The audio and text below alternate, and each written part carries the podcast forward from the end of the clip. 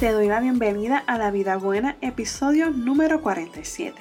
Mi nombre es Patricia Acevedo, psicóloga licenciada, y estaré dos veces al mes conversando sobre temas dirigidos a la salud mental, física, emocional y espiritual para que puedas llevar una vida plena. Gracias por acompañarme hoy lunes comienzo de semana y después de un fin de semana un poco intenso debido a los temblores que ocurrieron el sábado, pero gracias a Dios dentro de todo mi familia y yo nos encontramos muy bien y espero que ustedes también se encuentren bien dentro de todo. Hoy estaré hablando sobre el manejo de emociones en tiempos de pandemia. Y antes de comenzar, para aquellas personas que me escuchan por primera vez, les comparto que ofrezco servicios de terapia psicológica, talleres y charlas. Puedes acceder a la página de proyectovidapr.com donde encontrarás más información sobre mis servicios y otras herramientas que he preparado para que puedas llevar una vida plena. Ahora vamos a comenzar con el tema. Y como humanos experimentamos muchas emociones a lo largo de nuestra vida. Y una emoción es un proceso que se activa cuando el organismo detecta algún peligro, amenaza o desequilibrio con el fin de poner en marcha los recursos a su alcance para controlar la situación. Por lo tanto, las emociones son mecanismos que nos ayudan a reaccionar con rapidez ante acontecimientos inesperados que funcionan de manera automática. Son impulsos para actuar y cada emoción prepara al organismo para una clase distinta de respuesta. Por ejemplo, el miedo provoca un aumento del latido cardíaco que hace que llegue más sangre a los músculos, favoreciendo la respuesta de huida. Y cada persona experimenta una emoción de una forma particular. Y esto va a depender de sus experiencias anteriores, su aprendizaje y de la situación que esté experimentando. Algunas de las reacciones que desencadenan nuestras emociones son innatas, mientras que otras pueden adquirirse. Una se aprende por experiencia directa, como el miedo o la ira, pero la mayoría de las veces se aprende por observación de las personas de nuestro entorno. Aquí nuestros padres familiares son ejemplos, ¿verdad? Nosotros lo estamos observando, así que influyen de cierta forma en nuestras emociones. Algunas personas podrían catalogar las emociones en positivas o negativas. En mi caso, no me gusta catalogarlas como positivas o negativas, ya que nos predispone a no querer sentir ciertas emociones por ser negativas. Es por eso que cuando nos enfrentamos a una situación como la que estamos viviendo, se nos hace difícil el poder convivir con nuestras emociones, ya que el 90% de las emociones que estamos sintiendo no son tan agradables para nosotros. En muchos casos, no dejamos sentir esas emociones por el miedo a descubrir cosas que hemos guardado en lo más profundo y que no queremos que salgan a El acorralar nuestras emociones y no dejarlas sentir puede afectar nuestra vida. Algunas de las emociones que podemos estar experimentando en nuestra vida a consecuencia de lo que estamos viviendo de esta pandemia son el miedo, la ansiedad, la incertidumbre, desconfianza, tristeza, inseguridad, culpa, tensión, confusión, nostalgia, soledad, entre otras. Estas emociones que acabo de mencionar para la gran mayoría de nosotros las podemos ver como negativas y la realidad es que no lo son. Cada una juega un papel importante en nuestra vida. Siempre me gusta aclarar que cuando notamos que una emoción nos acompaña la mayor parte del día y más de lo normal, es importante hablar con algún familiar, amigo o algún profesional. Ahora voy a darles varios ejemplos de cómo funcionan algunas de nuestras emociones, para que así las podamos entender mejor. El miedo. El miedo es una anticipación de una amenaza o peligro, real o imaginario, que produce ansiedad, incertidumbre e inseguridad. Pero el miedo es necesario ya que nos sirve para apartarnos de un peligro y actuar con precaución.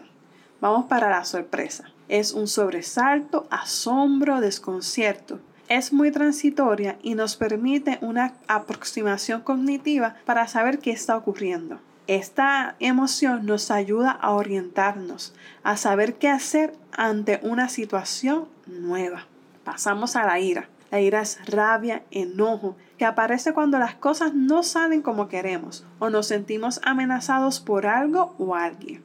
Esta emoción es adaptativa cuando nos impulsa a hacer algo para resolver un problema o cambiar una situación difícil. Puede conllevar riesgos de inadaptación cuando se expresa de manera inadecuada.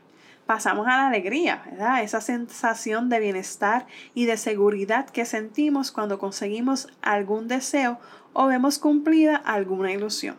La alegría nos induce a la reproducción, es decir, deseamos reproducir aquel suceso que nos hace sentir bien. Y por último pasamos a la tristeza. Es pena, es soledad, es pesimismo ante la pérdida de algo importante o cuando nos han decepcionado. Y la función de la tristeza es la de pedir ayuda, nos motiva hacia una nueva reintegración personal. Como vemos, cada una de las emociones mencionadas juega un papel importante en nuestra vida. Por eso quise traerle esta pequeña información de cómo son nuestras emociones. Unas emociones aquí que eh, he escogido y he buscado información de cómo actúan en nuestro cuerpo.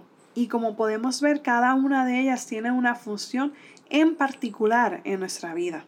Algo que puede ayudarnos a monitorear nuestro estado de ánimo y emociones es llevar un diario y esto es un ejercicio que quiero compartirles, donde anotemos cómo se encuentra nuestro estado de ánimo y qué emociones estamos experimentando a lo largo del día. Esto nos ayudará a ver cuáles son esas emociones que más se repiten y si es momento de buscar ayuda. Aquí lo único que tienes que hacer es buscar una libreta o anotarlo en tu celular como desees y cada día ir monitoreando cómo está tu estado de ánimo y cómo van cambiando esas emociones. Y así podrás ir monitoreando cuál es esa emoción que a lo mejor estás experimentando con más frecuencia. La clave principal es dejar sentir nuestras emociones. Si deseas llorar, hazlo. Si necesitas gritar, hazlo. Si necesitas tomar aire por cinco minutos, hazlo. No te sientas mal por dejar que tus emociones salgan. El aprender a convivir con ellas es algo que nos ayuda y nos va a conectar con nuestras necesidades. Así que no invalides tus emociones. Cada una de ellas tiene un rol particular en nuestra vida. Y en estos momentos de, que estamos viviendo, en estos momentos de pandemia, como mencioné anteriormente, hay muchas emociones que a lo mejor no son agradables para nosotros, pero si las dejamos sentir, si nos hacemos conscientes de que es normal que nos sintamos tristes, que tengamos miedo, que tengamos desesperanza, podemos llegar a conocernos más y saber cuáles son las necesidades que necesitan ser cubiertas ahora mismo, porque mis necesidades hoy día no son las mismas necesidades cuando comenzó el año. Las necesidades van evolucionando a través del tiempo y esas necesidades debemos de identificarlas. Y esas necesidades también van atadas a nuestras emociones. ¿Cómo vamos a reaccionar ante X o Y necesidad que podamos estar experimentando? Así que es importante que las dejes sentir, que si deseas llorar como mencioné, hazlo, no hay problema.